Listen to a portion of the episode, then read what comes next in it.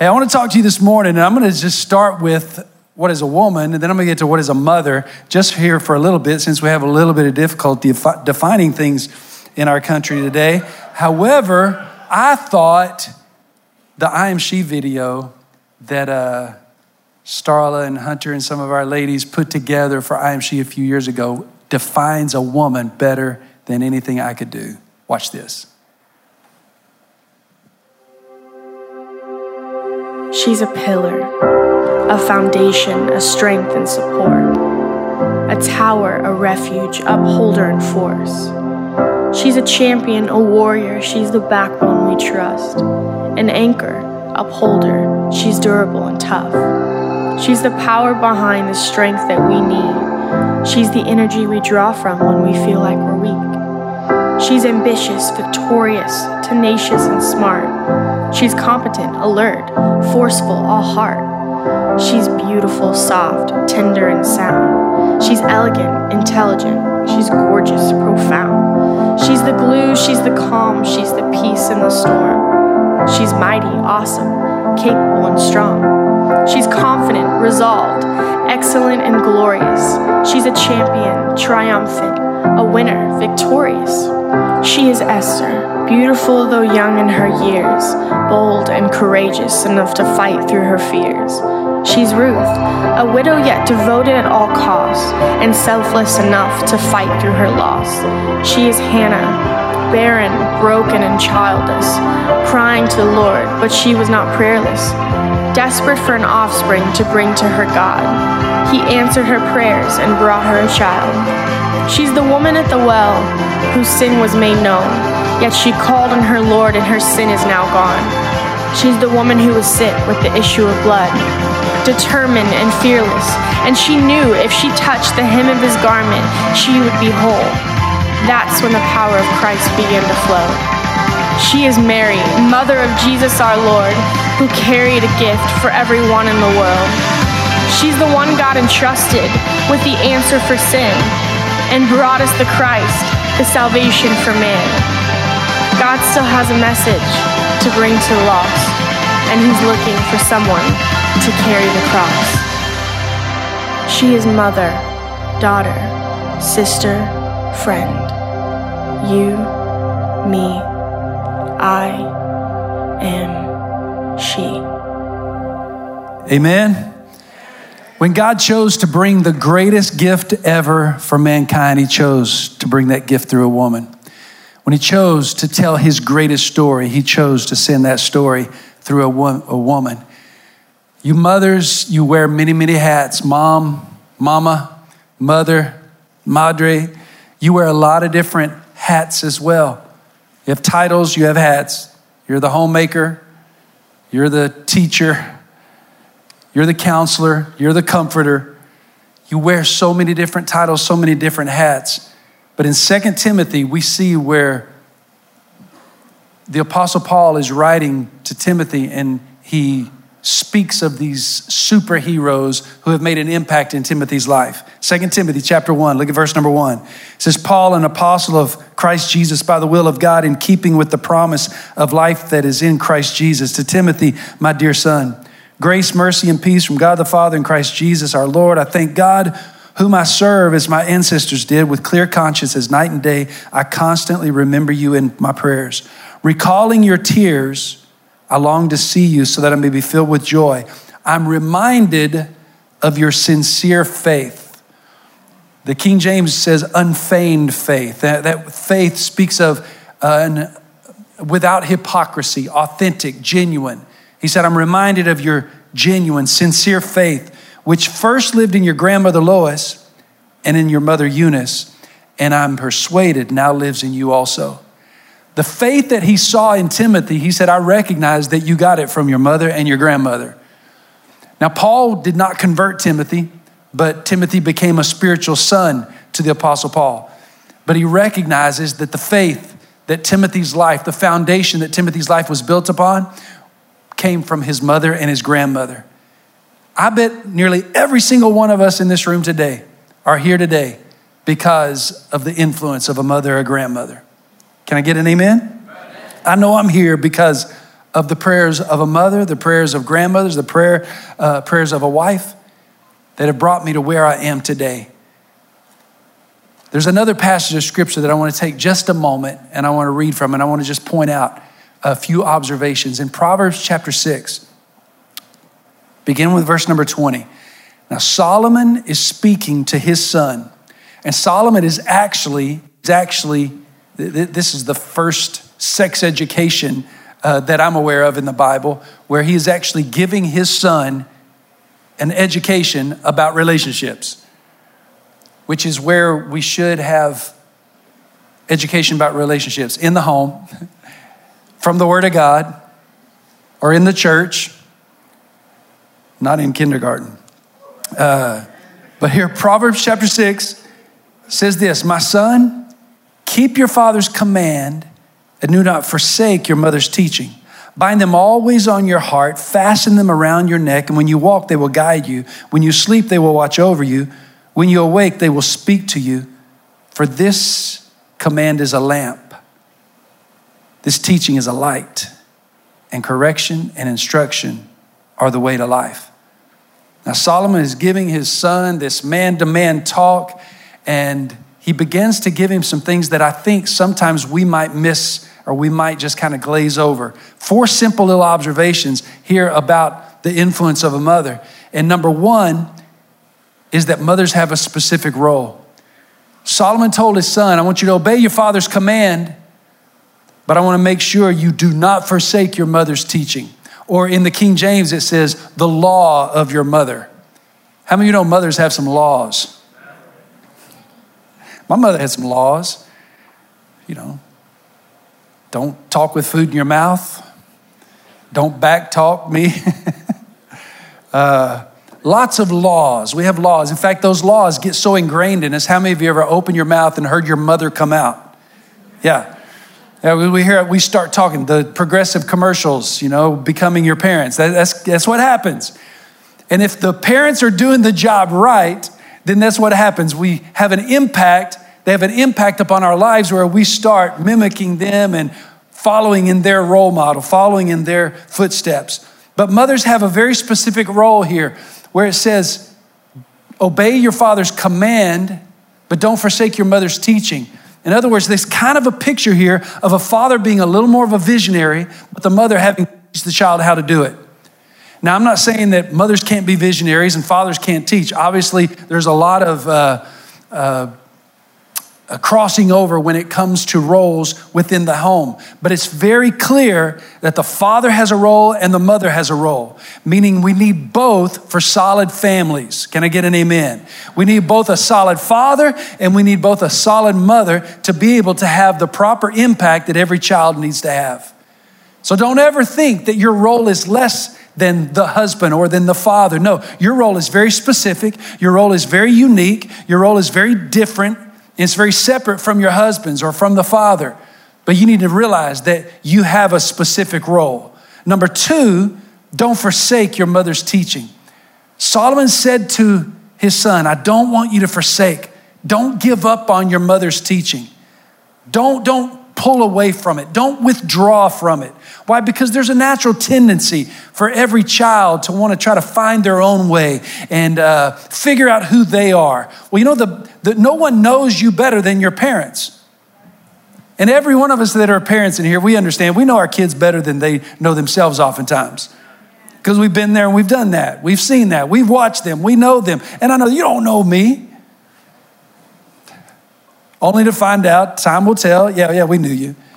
Could have called that a long time ago, understood that a long time ago, could have told you how to avoid those things if you'd have just listened to me. Well, here's Solomon saying, Son, don't forsake your mother's teaching. She's going to teach you some things. She's going to tell you some things. She's going to show you some things. Don't forsake it. Don't give up on it. Listen to it. Listen to it. And then he said this keep her teaching in your heart. Keep her teaching in your heart. He said, when you walk, it'll guide you. If you keep it in your heart, when you sleep, it'll watch over you. When you awake, they will speak to you. In other words, make sure you keep this word so ingrained in your heart that you won't forget it. in the Jewish customs, they had what they call phylacteries, where little leather pouches that they would bind around their head or their arm, and they put little pieces of the Word of God in there. And they believed that the closer they kept this to themselves, they kept to their on their arm or bound it around their head, then it would help them obey the law better. That's kind of where Solomon is coming from here. And he's saying, make sure you keep this teaching in your heart, keep it close to you so that you'll listen to it. And sometimes I think young people, we all, we all have been through this. This isn't uh, speaking down on any generation because every one of us have done this where we, we didn't really understand the teaching at the time. It didn't seem to make sense.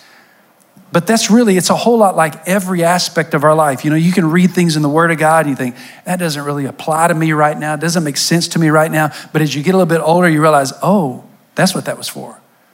That's why that law was there, that admonition was there. It's a whole lot like you know, eating healthy. You eat healthy and you don't really feel strength entering through your body as you eat your vegetables. You don't feel your muscles coming alive. No, you just you just know that later on you're healthy because you did something right back here. It's the same way with memorizing the Word of God. We memorize the Word of God. We hide the Word in our heart. So why? So that when the day of temptation comes, you have the Word inside of you to help you. So you do things back here that will help you down the road. And this is what Solomon was telling his son Son, listen, this may not make sense to you right now. You may not get it right now, but keep the teaching of your mother, hide it in your heart, just like we do the scriptures. Hide thy word in my heart so I won't sin against God. He said, Keep the teaching in your heart. It'll guide you on the road of life. It, will keep you when you have those dark nights. It will be there for you when you need it in the future. And every single one of us could take a great lesson from that, realizing there are things in this Christian walk that we, we read things in the scriptures or we uh, are taught things in classes in church. And we think, why, why does that matter now? It'll matter in the future. It'll matter down the road. Hide this word in your heart. Keep this teaching in your heart. And here, then, the fourth thing, the fourth observation is this this teaching is a light, correction, instruction are the way to life. Moms, when you teach your children, you're literally teaching them the way to life. You're teaching them the way to find success in their life. You're teaching them the way to know right from wrong. And one of the things I don't think it's lost on any of us, we see a blatant attack against the family today in our world. Every, everything from immorality, adultery, fornication, homosexuality, abortion, juvenile delinquency, sexually transmitted diseases, sex trafficking, abductions, all of that, even uh, the killings in, in uh, schools, all of this are plans hatched in hell, and they have two things in common they're on the rise and they're aimed at destroying the family. All of it. There is a, a, a, demonic attack against the family today. And if there's ever been a time when we needed godly mamas to be able to give instruction, to be able to pray, to be able to give that guidance, now is that time. Your prayers and your instructions and your teaching matter. So keep on teaching. Keep on speaking, keep on praying, keep on being that light that shows the way of life. Musicians will come back. I'm going to stop just a little bit early today, but I want to tell you a story. A story about, about a mama by the name of Edith Burns. Edith was from San Antonio, Texas. Edith was a soul winner. She loved to tell people about Jesus. She would start by saying, Hi, I'm Edith. Do you believe in Easter? And she would tell the story of the death, burial, and resurrection of Jesus Christ. She had a doctor, Dr. Will Phillips. And many times when she would go into the waiting room, she would be waiting there. She would strike a conversation with some other patient there in the waiting room. Hi, my name's Edith. Do you believe in Easter? Doctor knew Edith, knew of her passion, and many times would wait to call her back until she had finished her conversation, and oftentimes until she had led somebody to Jesus.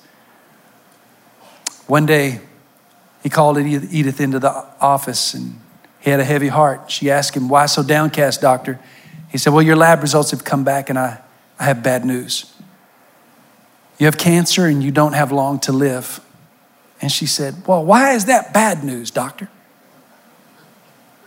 She said, You've just given me my ticket to heaven. She said, I'm going to see my husband and my friends and most of all, my Lord and Savior Jesus Christ. Why is that bad news? I've lived a good life. I'm ready to go to heaven. She walked out of that hospital and allowed him to see a completely different perspective on death. It was around Christmas time. A few weeks, a couple months passed. She began to deteriorate. She came in to see the doctor one more time. And he said, Edith, I'm going to have to admit you into the hospital. You're going to need more care. So he admitted her into the hospital, but her request was, Would you please make sure you just put me where I can have somebody else in the room so I can tell them about Easter? So he made sure she was in a joining room or she was in a shared room. And in that hospital, she told people about Jesus. Hi, my name is Edith. Do you believe in Easter? She led patients to the Lord, she led nurses to the Lord. But there was one nurse that wasn't having anything to do with it. Her name was Phyllis Cross.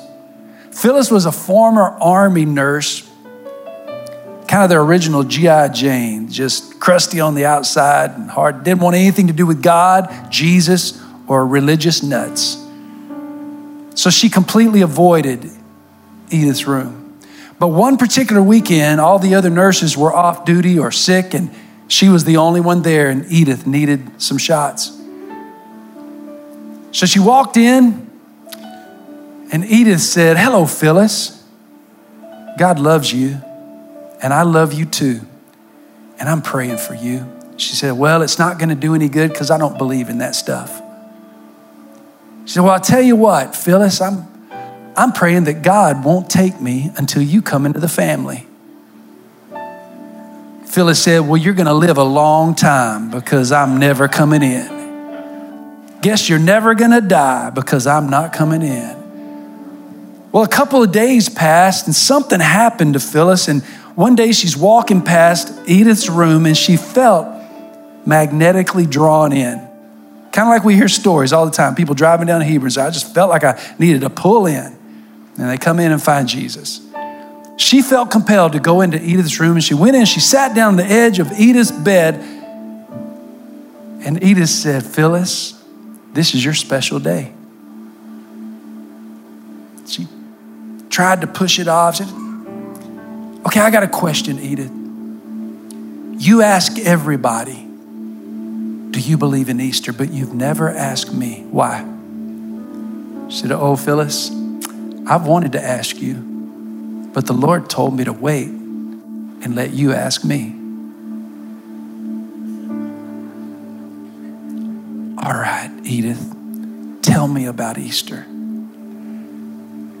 And Edith told that old army nurse, Phyllis Cross, about Jesus' death, burial, and resurrection. And right there gave her heart to the Lord. Few more days pass, and it's actually Easter Sunday now. She walked in to Edith's room on that Easter Sunday morning. And there she was laying in bed with her Bible open, one finger marking John chapter 14. This is In my Father's house are many mansions. If it were not so, I would have told you. And with her other finger marking another passage in tw- Revelation 21, verse number 4.